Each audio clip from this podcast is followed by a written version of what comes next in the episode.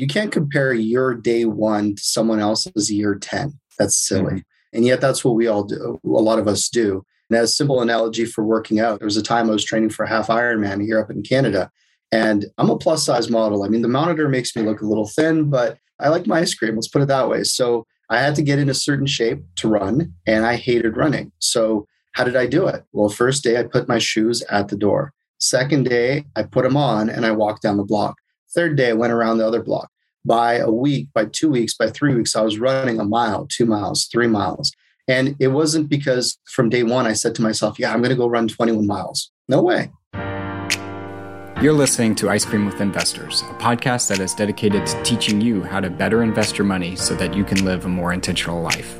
I'm your host, Matt Foer, and it is my goal to teach and empower you to remove the roadblocks to your financial success. Welcome back to Ice Cream with Investors. I'm your host, Matt Foer, and today we have on Marcin Droz. He is the managing partner of M1 Real Capital, where he and his team focus on acquiring value-add multifamily properties throughout the Southeast. Over the past 16 years, he's helped acquire over 1,500 units in the U.S. and has become a go-to in the world of capital raising. As most of you know, and I've talked about on the show, I'm on this journey of raising capital, so I'm going to pick his brain on the easy way to raise capital. So I'll just stop there and say, Marcin, welcome to the show. Thank you for having me, sir. Really appreciate the opportunity. Absolutely. Well, we like to start with the difficult questions here. What's your favorite ice cream? Buttercup, of course. Love it. I'm on a big peanut butter fan right now, or big peanut butter kick right now, so I can get down with that. I am also addicted to the stuff. Now, you are coming to us from Canada. Is there a good Canadian peanut butter cup ice cream that we should be on the lookout if we're ever up that way? If there is, I'm sure it's mixed with maple syrup. I like it. Peanut butter and maple syrup. Can't go wrong. Well, tell our listeners, what's the scoop? What do you do today? Sure. Yeah. And again, Matt, thanks. I appreciate the opportunity to share my story a little bit. So I've been at this for 16 years. I started in private equity and the real estate side, then started doing my own deals. And fast forward to today, the thing that you and I were kind of chatting about earlier that really gets me excited now is, in addition to buying apartment buildings and doing what we do, we actually started M1 training, where we teach people the systems and the processes behind being able to raise capital, because it blows me away that you have a checklist for tenants, you have a checklist for acquisitions, you have your checklist when you get financing. But when it comes to fundraising, equity fundraising, deal structuring, most people are like, I don't know, let's just go out and talk to people, let's figure it out. So with M1 training, I've kind of just hit that right on the head. And it's been a fun process to try to take something that to me came naturally and make it simplified. So that's the scoop today, sir. Yeah. And I love having you on the show because I'm on this journey and I'm going to use this hour to kind of pick your brain on all the best practices on that. But before we get there, where did your real estate journey begin? So I'm sure you've heard this once or twice. I read Rich Dad, Poor Dad when I was pretty young, read the book, thought to myself, yeah, I can do that. I'll figure that out. So I went through the process to learn about how to buy properties. Now, nobody in my family owned real estate. Nobody. Like literally, my family is from Europe. You don't own property in Europe. You rent. Everyone rents. That's just the mentality. Things were so expensive then, now, today, that you just didn't even look at real estate. So when we came over to North America, we rented for a good period of time. So I needed to get access to people that were in the real estate business. And as a teenager, the only way I could add any value was to literally carry for sale signs for realtors. True story. That's what I did. I did it for free and I had to beg them to let me do it. So I'm jamming these massive wrought iron signs into my beat up old Volkswagen Golf. I wanted to be in the room. I wanted an excuse to walk into the office. And then I started hearing things like amortization schedules, purchase and sale agreement. Like you just start hearing words that, how do you understand a topic? You learn the words and then you go research the words. So I did that. After a while, one of the realtors took pity on me and decided to help me out, figure out how to buy my first property, bought a rental property. The month after, I immediately learned about negative cash flow. So I'm 20 or 21 years old. And I also learned an important lesson that not all realtors are investors. And that was interesting because the rent I thought I'd get, I didn't get. And whatever it was per month, negative cash flow, it was an experience. So vacated the property, renovated it, flipped it, made a ton of money. And when I looked at it, at that age, I was like, I can make more money just flipping one house a year than I could working a job. And from there, I was hooked. So fast forward a couple of years, I was lucky enough to get recruited into a private equity business, real estate focus. Immediately went from the small, single, duplex, multifamily into, okay, guys, we're buying this 200 unit building. Hey, we're buying this 300 unit purpose built rental. Hey, we're doing this conversion. And early 20s, I saw that and that was it. I was hooked. Yeah. Do you remember who gave you the book, Rich Dad, Poor Dad, or where you stumbled upon it? So I actually bought it myself when I was walking through, was it a Kohl's or Barnes & Noble or whatever it was at the time. And I was walking by and I saw the subtitle and it caught my attention and said, what the rich teach their kids about money that the poor and middle class don't. And I kind of read that like a slight. I'm like, oh yeah, sure, let's see. And I opened the book. I literally read half the book in the store, bought it, went home, read the rest of it that night, went back the next day, read Cashflow Quadrant, went back the next day, read Guide to Investing. And I was literally through 3 or 4 books within, I'd say, a month. I have a purpose for asking this question. Were you a big reader before that? Not really, no. I tend to think that I was a terrible student growing up and it was because I wasn't really generally interested in the topics. Right. And so same, when I first found reading and the topics that I really enjoyed, then I could devour books. But if it's stuff that I don't enjoy or is way over my head, science, for example, then I'm not a huge reader. But I find it interesting when people first find that book, it either clicks or it doesn't click. And for the ones that do, you can't ever look back. And you know, it's interesting. It's funny that you say that because I never thought about it like that, but you're right. Because since then, I mean, I devour books now. I mean, I listen to a lot of audiobooks as well because it's easier sometimes, but reading for me, because I always associated it to a textbook, just like what you're saying, right? So for me, reading was just another science book, another whatever it was, right? But as soon as I read something that was, I could see myself implementing, that was a game changer. And you're right, because some people read the book and they're like, well, I don't know what to do next. It doesn't tell me what to do. Well, yeah, you're right. His books don't tell you what to do. They give you a why and a what, but they don't give you a how. Like they're not how-to books. And people that want how-to books, people that are generally really good at school, they're always very critical of that book because it doesn't tell you, okay, here's exactly what you do. Then you do this, then you do that. It's just a huge mindset shift. And I just gave it to my nephew who graduated high school not too long ago. And I know he's not a huge reader. And I'm really, really got my fingers crossed that he reads it to see if this kind of changes the way he views the world. One thing I loved about that book specifically was it talked about, don't think about the obstacles about getting something. Think about how do I get it, not the obstacles, basically. I forgot the exact terminology, but so you're up there, you're flipping houses, and then you get recruited into this PE firm. Did you know that you wanted to go into real estate full-time? Did you know you wanted to get into private equity? Talk to us a little bit about how that went down. So the real estate thing for me was as simple as I saw that as a real tangible way to be able to create financial freedom. To me, it just made so much sense. It was simple. I could wrap my head around it. The tangibility of what it wasn't fluffy. It wasn't a pie in the sky thing. It was just there. And for me, even at a young age, that made all the sense in the world. As far as the private equity thing, for me, I saw that as a shortcut to getting in a room. So anytime I want to learn something, I either find a mentor, I get training, or I align myself with a group of people that are already operating at that level. Because for me, I learn best by just getting thrown on the front lines. Like that to me is my favorite way to learn anything. You want to learn a sport? Let's go play it. Want to learn how to play chess? Let's just go play a few games. You want to learn business, real estate, whatever, fundraising, throw me in it. We'll figure it out. I'll read a textbook after, but maybe, but I want to go try it first. So for me, the PE thing made tons of sense because I didn't know anybody else buying 200, 300 unit buildings. It was the things you read about in the paper. We were doing that. And from a mindset perspective, I mean, after that, anything's possible. Yeah, I also talk a lot about when people are looking for their careers or next moves in their careers, people make career decisions based off family, finances, or skills. And early on in your career, I think you should always go to the skills and the people that are the leaders in that organization, because those skills will compound and pay dividends over time, as we've seen in your career, as you've kind of worked your way through PE and now run basically a PE firm on your own. It's full circle. Yes, you're right. Yeah. So let's talk about some of the skills you learned at the private equity company. Were you raising capital? Were you doing deal underwriting? What were you doing in that world? So my primary goal was deal capital raising. So that was my primary objective in the business. Now, what made it really interesting was that because I, over a fairly quick period of time, just had really good success by just grinding it out, right? Like, they tell you to do certain things. Most people say they do them. I just did it. I didn't know any better. I just did the things they told me to do.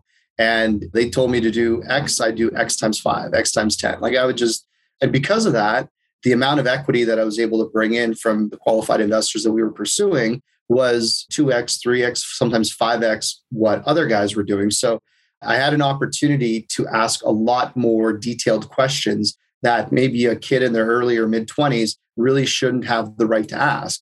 But if you're bringing in half the cash for a deal or a third of the cash for a deal, then they'll entertain it. They'll discuss it with you as somebody who's added value. So I had an opportunity to learn from the operators, got to ask them questions. Towards the later part of my time with that firm, I did get involved with the structuring side. Whether they liked what I said or not, I wasn't in a position to have an opinion. I started having opinions because I started connecting the dots, whereas other guys were just happy to make a couple $100,000 a year or whatever it was. I was very interested in the business of how things came together. So went out of my way to build the relationships with the service providers, the infrastructure, the ecosystem. And after a few years of doing that, I realized very quickly that unfortunately, I'd kind of hit the ceiling, that entity and that business. And their goal was for me to be a very, very, very high paid, successful employee forever. And of course, that wasn't what I signed up for. So I made a very unpopular decision to move on and start on my own. And I got to tell you, Matt, when you go in business for yourself, when you drop that W-2 and you pick up your own thing, and all of a sudden you're responsible for everything from the business cards to hiring to everything down the line, you realize that that skill that you actually were fantastic at is just one piece, a much larger wheel, which me in my mid-20s, the grays came at that point because like, what's the matter? I'm great at this. That's fantastic. And that is very important, but it has to fit into something bigger. It takes a team to do everything in a business. Learning team building was a very sobering, if I could just be candid with you, was a very sobering experience for me because, and a lot of people will relate to this, whether you're in real estate or tech or whatever it is, you're typically, a lot of people have that lone wolf mentality where if you want it done right, you got to do it yourself. If you can't expect other people to perform at the same level and yada, yada, yada, yada. And sure, but it'll never get beyond you if that's the mentality you have. How did you make that transition? So I see this a lot in sales. Unwillingly. Yeah. Yeah. It's almost like you have to because the boat's going down and you need extra people to help row, I guess. But I see this a lot in sales professionals specifically because usually sales professionals are A-type personalities, very hard driven. They like things done a specific way. But when it comes to leading a broader group, they sometimes struggle with that. How were you able to kind of make that transition, or maybe talk to us a little bit about some of the learning lessons you learned along the way? So one of the things I keep in mind today is that aim for progress, not perfection. That's probably one of my favorite quotes as well. So first of all, let's assume that the way you do it is the right way to do it, which is also highly debatable, as I've learned over the years. But let's assume the way you do it is 100% the right way.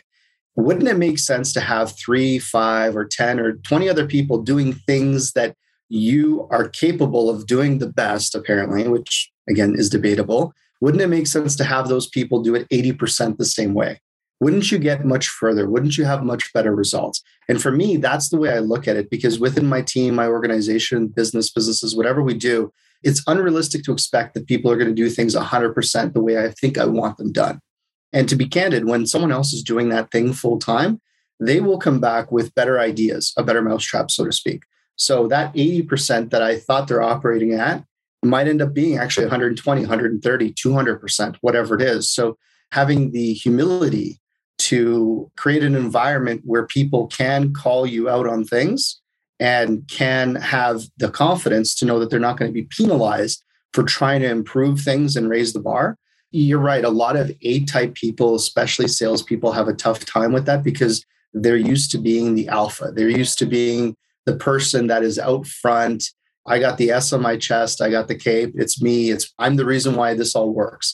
There's a book called Good to Great where it talks about the best form of leadership is the leader that when things go well, they point at the team. And when things go bad, they point at themselves. A lot of people, they live their lives with the other way around. When things go bad, they point at everybody else. When things go well, yeah, of course. I mean, that's why I'm here. That's why this worked.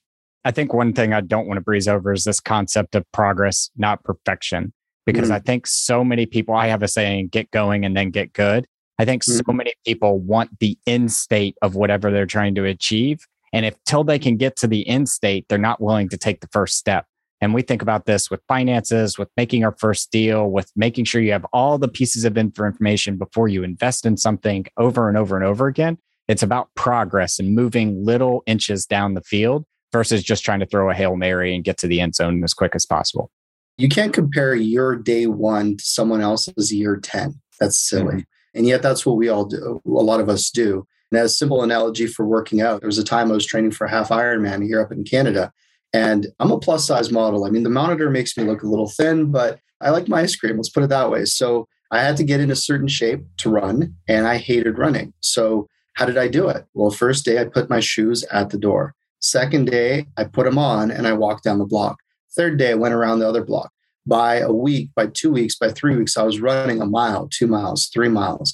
And it wasn't because from day one, I said to myself, yeah, I'm going to go run 21 miles. No way. You must have done some research because I am an Ironman athlete and I completely agree with that. I talk a lot about when people hear of an Ironman race, 140.6 miles or a half, which is 70.3 miles. They think there's no way I could do that in a day. And I'm like, it's the little consistent actions of doing something every day that gets you towards that goal. There's no one workout that's going to get you ready for that. And there's no two workouts if you miss one workout that are going to make up for the missed workout. So it's about doing something every day, not necessarily the right thing every day. Yeah. And for me, I had to get a goal that was so outrageous. I literally signed up for the Ironman a year before. And I'm like, all right, I'm going to get back into shape because I needed an end result to be accountable to, because I'm not going to show up at this thing and be disqualified. Like I'm going to finish this thing. So I had to shave off 20 or 30 pounds. I had to change some habits and it was good for me. And that's literally why I did it. And we just had a baby a little while ago, but I'm an iron kettle right now. I'd like to be an Iron Man again at some point. So maybe we can get that back on the roster. But yeah, it's progress, right? If I had to think to myself, oh, I'm going to do it again. No, like you got to, the shoes at the door, then this, then that, right? Yep. Well, I want to change gears now and talk a little bit about capital raising. So I want to pick your brain on the easy way to raise capital. And you've come up with basically a system or a formula to raising capital. Can you walk us through the easy system that you put together? Yeah, no, I'd love to. So the easy stands, it's an acronym. E is exclusive, A is abundant, S is scarce, and Y is for your allocation. Now, the easy system is a much broader process than what I'm about to talk about, but the actual acronym itself is something that people can use if they're re-engaging old contacts, if they're feeling some urgency on a transaction they need to find some capital for, or if you're at least trying to establish some value with a potential investor. So the biggest challenge that a lot of people have, whether they're syndicating or doing funds or even just trying to get their first investor, is they overcomplicate the conversation and they talk in context that people, they don't understand. So for example, I have friends that are very successful business owners, entrepreneurs, sold companies, bought companies. But if I start talking to them about going in cap rates and coming out cap rates, I start talking about what's happening with the rates, how it's going to compare to fixed or variable mortgage. If I start talking about some of this technical stuff that we amongst ourselves love to talk about, then they're going to stare at me and eventually the glaze will form and that'll be it. And a confused mind doesn't buy, a confused mind doesn't engage. So don't talk to me in those terms. Tell me about things that I can understand. So, and there's only 3 or 4 things that are really good about your deal that make it exclusive. So simple things like it's on the corner of Main and Main and there's 20,000 cars a day. Okay, great. I understand that. It's across the street from the VA or the hospital, or there's a FedEx shipping office right there. Like things that anybody can understand. Tell me that the appraisal came in and it's $1 million over what you guys just tied up the property for. I get that. I understand. Tell me that it's unique because it's all 2 bedrooms and that's great because of the community it's in. Tell me things that I, as an everyday person, could go, yeah, that actually makes, I may not know price per square foot. I don't understand cap rates, but I understand what you just said because I drive by that building. I get it. It makes sense. These things are so exclusive. Think about 3 to 5 things that make your deal. Like what are the things that you fell in love with? You didn't fall in love with the going in cap rate, going out cap rate. You fell in love with just the basic things in that building, that asset that make it make sense practically. So, you know, the rents are $300 a month under market. Great. That's simple to understand. So that's E, the exclusive. The A is the abundant piece. And you know, a lot of people that go out to raise money, they almost approach it from a perspective of that you're almost hat in hand. Like, what do you think of this deal? Like, what do you think? Love your opinion. You're almost looking for validation from them on what you're doing. Look, you're a professional, you know what you're doing, you know your business, and you have an abundance of people to talk to. And you have to make that very clear to people in a way where you don't sound arrogant, but you're being candid. So the abundance piece can be as simple as, I know we didn't get a chance to work on the last deal. I immediately thought of you on this one. I'm going to go ahead and walk you through this. I do need to let you know that I'm only looking for X amount of investors, and I've still got another 16 people to talk to. And there's a polite way to let them know that you're doing this. Like, this is happening. I am moving forward. I would like you to be part of it, as opposed to, again, hat in hand. You know, I'd like your opinion on this. What do you think? And again, you can do this in a way where it's not arrogant. It's a function of, you're doing this. This is happening. I thought of you. What do you think? So the abundance piece is important. As for scarcity, in real estate, there's two forms of scarcity. One is time. You're closing. When are you closing? That is a form of scarcity.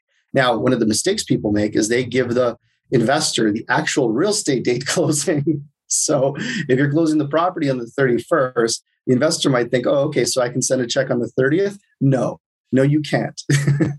So give yourself enough time. Smart syndicators know the difference. They typically say fund closing is the 10th or 15th or whatever it is. So that's one form of scarcity. The other one that's obvious, so the amount of room you have. You're raising $1 million, $5 million, X million dollars, whatever it is. Whatever that amount is, make that clear. So it could be as simple as, we've gone through the abundance piece, Matt. I've got a few people I need to talk to, X, Y, Z. My challenge with this opportunity is we're closing on the 10th of the month. Our financial closing is on the 10th of the month, and we're only looking for, let's say, $1 million, and our average investment is typically between 100 and 150,000. So we're only looking for another 7 or 8 people to participate.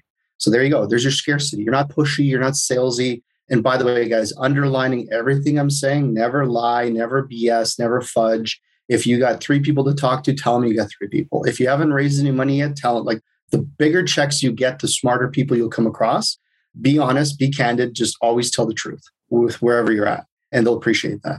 And then the last part is your allocation. So in other words, we've gone through exclusivity, what makes the deal make sense. There's a lot of people I can talk to. I thought of you. Here are my limitations in terms of scarcity. And then you'll have a back and forth. Maybe they'll ask you about the market. What about this? What about that? And it'll be a conversation. At some point, you might say something like, look, it sounds like this might be of interest to you. If everything, obviously you need more information, I'm going to send you the package. But if everything did check out, what kind of allocation would you potentially consider?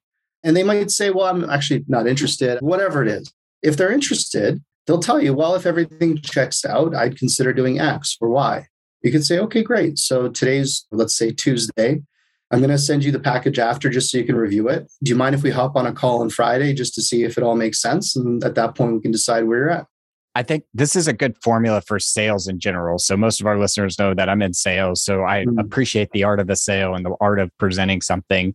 Of this easy formula, where do you feel like people miss the most? What's the hardest thing for somebody to grasp and implement? They never ask for the commitment. And by the way, guys, everything I'm saying, please check with a securities lawyer and accountant, have all your paperwork done, make sure you're dealing with the right investors. Capital raising is a regulated activity. This isn't like selling, fill in the blank. This is a highly regulated industry. You've got the SEC, you've got the regulators, follow the rules, 506, BEC, whatever you're doing, get the right paperwork. But ahead of that, the biggest challenge that I see, Matt, is people don't ask for the sale. They don't ask for the commitment, or they don't clarify with the individual whether this is a fit for them or not. They just don't do it. They typically end a phone call like, okay, great. So I'll send you the information and yeah, let me know. Click. And they just want to get off the phone, right? Because you boxed yourself in. You didn't ask questions. You didn't demonstrate value. You haven't created urgency, and you haven't explained the circumstances surrounding this transaction properly. That is a skill set, 100%.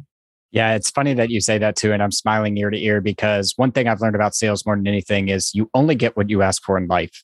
And not saying that you will get everything that you ask for, but you only get what you ask for. So you might as well just ask for things that you want, because you would be surprised what comes back to you. Yeah. One of the things we teach with our group is, if you feel like you're losing someone's attention, or they're not responding to you, calling you back or emailing you back, one of my favorite questions to ask, which is super polite, but also gets right to the heart of matters, hey, I haven't heard from you. Is this still a priority for you? It's my favorite question. Like, is this still a priority for you? It's not a fit for everyone. What I do isn't a fit for everyone, but I know we had a good conversation. I haven't heard back. Is this still a priority? And if they say, yeah, it is, but my goldfish died or something happened or whatever it is, maybe they just needed that jolt, or maybe they had a change of heart. Maybe something came up. Maybe they need the money for something. It's life, right? So And as long as people always feel like it's okay to say no, and you're a professional and the train is moving regardless, you're welcome to come back and circumstances change. I think the abundance piece of this train is moving with or without you, we would love for you to be on, is the hardest shift for me to overcome. But also I would love exclusive and the way you describe exclusive, because I think you and I are really big into this space. So we could talk all day long around vocabulary and acronyms and things like that. But for the people that aren't in this space, they don't understand that. And one of my favorite quotes in life is meet people where they are before trying to bring them to where you want them to be. And that's a perfect point of like, you have to sometimes educate your investors on what the qualifications of a good deal and why this is a good deal. So super easy formula for anybody to implement trying to sell anything. Well, and it's just like, we make it sound easy on the video here, but it reminds me of, I watch golf and I'm like, oh, I could do that. So I go buy a putter and I can't put the ball in the hole to save my life, right? And these things that we talk about aren't complicated. They're simple, but they're not easy. It requires repetition. You to absorb the content and understand it in such a way where, like you just said, the easy system is a formula for sales as a whole. It's true, because you could apply any deal, any transaction into this format and still build rapport, create urgency, and do it in a way where you're professional and well-received. Yeah. So in your program, you talk about the easy formula. What else, if somebody enrolls in the program, would they get from your training? We cover a fair bit, and it all starts from, I guess, the starting point for a lot of people is helping them package themselves in a way where potential investors can see themselves working with you because they see the traits in you that investors are all inherently looking for. And a lot of us are really bad at selling ourselves, I think, is probably the best way to summarize it, because we think that what we're doing is not unique. We don't see ourselves as having anything. And that's not generally, there's some people that have a very strong sense of self-worth, but a lot of people that get into deals, syndications, especially if they're starting or growing, they have this imposter syndrome and they have this fear of not being able to have the credibility or the track record or things like this. One of the things we do is we have a niche assessment that people go through. So there's several components to it. One of them is your story. So in other words, being able to tell a story succinctly about yourself, what you stand for, what you've done, where you've been, in a way where people can pick up certain character traits of you that would lend itself to, hey, this person's trustworthy, they're reliable, they're going to see things through, they're dependable. Like there's certain characteristics that people are looking for from people that they're going to park their money with, right? Because if someone gives you $10,000 or $100,000 or $1 million, they don't leave with an apartment building. They don't leave with a car. They don't leave with a house. They don't leave with anything other than a piece of paper and your phone number. So they're investing in you. And for them to write that check, they have to see things in you that make you trustworthy, likable, credible, respectable. And one of the things that we do is we teach people how to package themselves. There's no gimmickry. There's no tricks. There's just your life framed in a way that puts forward the positive attributes of who you are, which is really important. So that's a big part of what we do. That's something that's really important for people. So again, your story is one part of it. The other piece is your unfair advantage. So in other words, what is something about you that makes you uniquely qualified to be in that seat? So for example, for me, I went into PE. I had access to information at a very young age from a very different perspective. So that immediately rewired me. And I'd never been able to go back to just flipping a duplex. Not that there's anything wrong with that. It's just, I can't go back to that. So that's my unfair advantage, that I see the capital world from a very different perspective. For someone else, it could be, hey, I grew up in a family of realtors. I'm really good at finding private deals. I grew up in a family of contractors. I'm really good at running trades. It could be, hey, my wife and I are engineers. We're really systems oriented. And that's why we're great for real estate. So there's a lot of different components that make you credible. And it's just about putting those things forward. Yeah, I love this idea of a unique advantage, because as I started going down this personal development train and finance and all this kind of stuff, I stumbled upon Gary Vee, who talks a lot about, hey, look, the internet is a huge, vast place where people are carving out their own little niches, which basically means that if you love talking about purple Smurfs all day, every day, there is at least 100,000 people that would pay you to talk about purple Smurfs all day, every day. And so what I really mean by that is knowing who you are and the people that you generally speak to and connect with is okay to define. And the other day, I don't know how I found this, but Do you know how many tractor videos there are on YouTube? I mean, tractor videos with like 80,000 views, 100,000 views, a million views and things like that. And it just baffled me that like, that's not anything I know about, but there are people out there that love to learn about the latest tractors out there. So packaging up your unique advantage, there's an audience for that is one of my biggest learning lessons, I would say, over the past 10 years. Yeah, 100%. Being able to own that uniqueness to yourself and not shy away from it.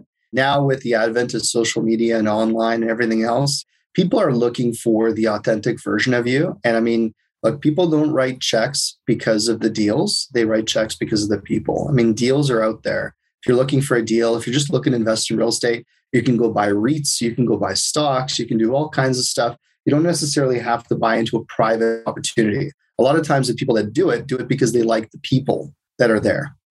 That's it. Before we get to the last round here, you're a guy that's been in real estate for a long time. You've seen from the PE side to now running your own boutique firm. You've got 1,500 doors. We're sitting here in June of 2022. Where do you think we are in the real estate market right now? Give us some predictions on how you think the next year to 5 years are going to look, because I know those are two distinctly different time periods. Wow. It's a fair question. And if you know the answer, I'd love to hear it. It's interesting. Today is a very different world than we've been in historically. I mean, the last crash that happened, 2008, 2009, that was a crash of too much debt. Today, we have potentially a tsunami of too much money. That is a fundamentally different dynamic. So it is possible for the market to crash in real terms, but appreciate in nominal terms. And if I could take a second to explain that, because you have so much money in the marketplace, there's a few people in my world that are sort of in consensus on some of this stuff because there's so much money out there and the saving rates are so high. It is very possible for the amount of money that's out there to chase the limited amount of goods, and it makes everything more expensive on paper. But at the same time, it's very possible that the actual tangibility, that the amount of capital that you have relative to what things cost, even though you have more money, things can increase in price faster than the amount of more money that you have. So you have a situation where you have things are, people are richer on paper, but in practice, they're poorer. And unfortunately, I see that probably being as a theme going forward. So how that relates to real estate, look, rates are going to keep going up a little bit here. They just came up in Canada here, another half point. And I'm sure they're going to keep raising in the US. But the $1 trillion question is, when rates keep going up, at what point, A, what straw is going to break the camel's back? And then B, when that happens, is the government going to make the unpopular decision to keep those rates up, keep raising those rates? Or are they going to make the short-term, more convenient decision of dropping rates again and pumping stimulus? Now, if they keep raising rates, from an Austrian economic standpoint, that's technically the right thing to do because you tighten money supply, more honest money, but it'll create a lot of pain. So I think governments are historically more prone to just print money. And I could be wrong as easily as I might be somewhat right. My prediction is that rates will rise continuously, but there will be some event where rates will be tested. And I think they'll come back down to zero or near zero. And when that happens, I think we're going to see something like we've never seen.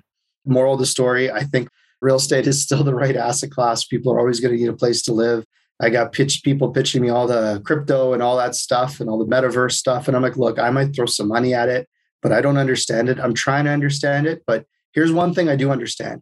When you take those goggles off and you come back to Earth, you're going to put those goggles down in one of my apartments and go to bed. So yes, that world may coexist as well. But at the end of the day, you're still going to come back to this planet.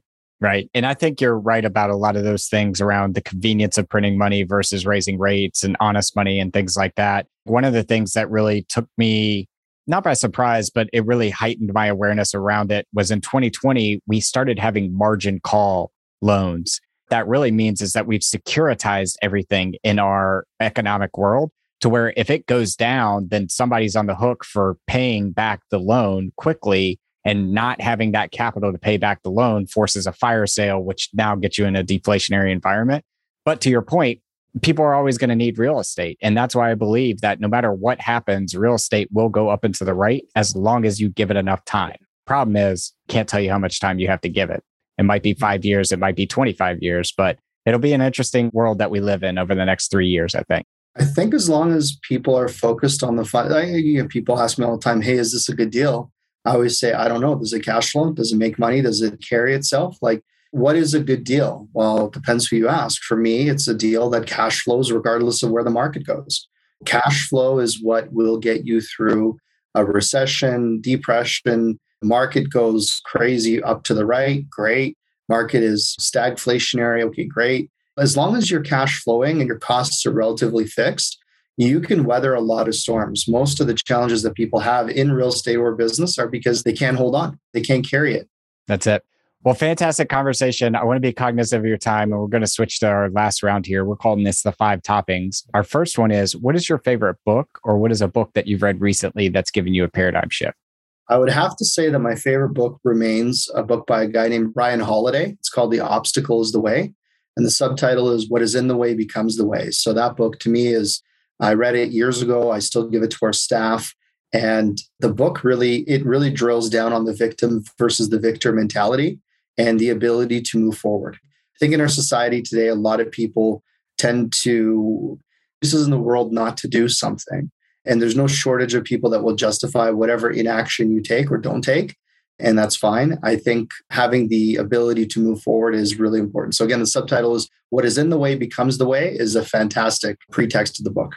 Agreed. And if Ryan Holiday is a new name for some of our listeners, go check out his stuff, because stoicism and the belief that the obstacle is the way, he produces a lot of content on that. And it's fantastic. Our second one is, I believe that the person you become 10 years from now is directly correlated to the habits that you have and the things that you do every day. What are some of the things that you do every day? Cold showers. You're a cold shower guy, huh? I hate it every morning. I can't tell you how much I hate the cold shower, but it feels great. It wakes you up. It's the first battle of the day, as I like to say. There's a lot of benefits to it. It's anti-inflammatory. You can read up about this stuff for days or weeks if you wanted to. And whether you think it's real or not, I can tell you right now, for me, it's massive. It makes a massive difference. Also, it creates discipline. The other thing I do is I get up at 5. So I get up at 5 in the morning. I love getting up at 5. I get some work done. I get a workout in. My wife gets up. I take the baby for a little bit after. I already feel like I've got a third of my day done. And for me, that immediately is empowering. I love that you said it creates discipline, because I'm all about, you should create these little points of friction in your life to make you mentally stronger. And while I'm not on the cold shower train yet, it definitely is something that would create a ton of discipline for me. Well, you can start like the sneakers at the front door. You can start with a warm shower, then mild, then chilled, then cold to frigid, right? So I didn't just start jumping in with the cold shower. This was however many years ago. I got introduced to it by a buddy of mine that plays football, and you do the cold plunge thing. So I'm like, dude, you're nuts. And I jumped in there with him for 20 seconds. I lost my mind. He's in there for 5 minutes. So I just think he's nuts. But now, years later, I'm like, yeah, I can see that. Our third one is, what's the best piece of advice you've ever received? My favorite advice that I got was, again, progress instead of perfection. But another piece of advice that I would give people that I took well eventually is my early 20s. People tell me to enjoy the ride, to enjoy the process. Because type A people, we're self-motivated, we're driven. We don't need raw tapes to get going. We're good. Like, if anything, we need demotivation, because you're already tearing at the seams. You're ready to go. So for me, the best advice I wish I took earlier is enjoy the process that you're going through, because it's going to be a ride. It's going to be a hot mess. It's not going to turn out the way you thought, but it's a process that you can really appreciate if you just take the time to acknowledge what's happening as it's happening, the good, the bad, all of it. At this point in my life, I look at my life like my own little movie character. You know what I mean? Like, I'm living my life as a movie in my own mind, and I'm trying to be the good guy. The good guy in the movie. I love that. Some of the most impactful vacations I have are where I don't have cell service and I can just truly decompress. So enjoy the ride, and you'll be surprised how much mental clarity you have as well from that. Our fourth one is, what's the thing that you're most proud of in your life? Well, I'd have to say now I'm a new dad. I'd have to say my daughter. I'm one of those dads now. Before anybody who doesn't have kids, you're like, oh, you know, you're not again, right? I'm telling you, as soon as you have that kid and your baby grabs your finger with their whole hand, for me, it's the proudest. And for me, maintaining that, I want to continue to be the person that when she's older, whether she sees your podcast or anything else I've done, I want her to be like, yeah, that's my dad. Yeah, that's awesome. Our last one is, if you could sit down and eat a bowl of ice cream with anyone, dead or alive, who would it be and why? If it was alive, given where we are in the world right now with the crossroads, I'd have to say Ray Dalio, because he's well ahead of his time. The books he's written, he wrote the new one, something Principles. Changing World Order is his newest one. Yeah, that's a dense book. I read it twice, going on 3 times now. That thing reads like a textbook, but it's so good. And I would be very curious to just hear candid, unscripted, okay, so really, what did you mean by this kind of thing, right? He'd be a really interesting guy to talk to. I feel like before he wrote Principles, which I love Principles, to anybody that will listen, you should have fundamental principles in your life. But before that, he was a very underrated, like unknown figure, billionaire. Mm-hmm. I mean, the $17, $18, $20 billion net worth. And not many people knew about him before he came out with some of his teachings and learnings. And I agree with you that the stuff he puts out is very dense. But if you capture it, and he does a good job of simplifying it, it's just mind changing. And if you're not a reader, his videos on YouTube are just as good. That the animated ones he puts together, they're just as good and simple. Yeah, he talks about the debt cycle, debt credit cycles, and he ties historic events together from various different times. And yeah, I can't say enough good stuff about him and his books. Absolutely. Well, Marcin, fantastic conversation. We appreciate having you on. If our listeners wanted to reach out to you and learn more about you or get connected, where's the best place we can point them? Sure. Yeah. The best way to get connected is my website, marcindrozdz.com. Hopefully, we can put that in the show notes there. Marcindrozdz. And there's free tools and resources there for people that are looking to figure out how to scale the capital raising thing, the team building thing. There's a lot there for people. And we sometimes do quarterly challenges, 5-day challenges. We've got all kinds of different things to help people kind of step up and scale their real estate. So that's probably the best way to do it. Perfect. Yeah, we'll link all that in the show notes. And then fantastic having you on. Appreciate it. Excellent. Thank you for having me. Thank you for listening to Ice Cream with Investors. If you like what we serve you here, it would mean the world to me if you would like, subscribe, and leave a review on your favorite podcast app.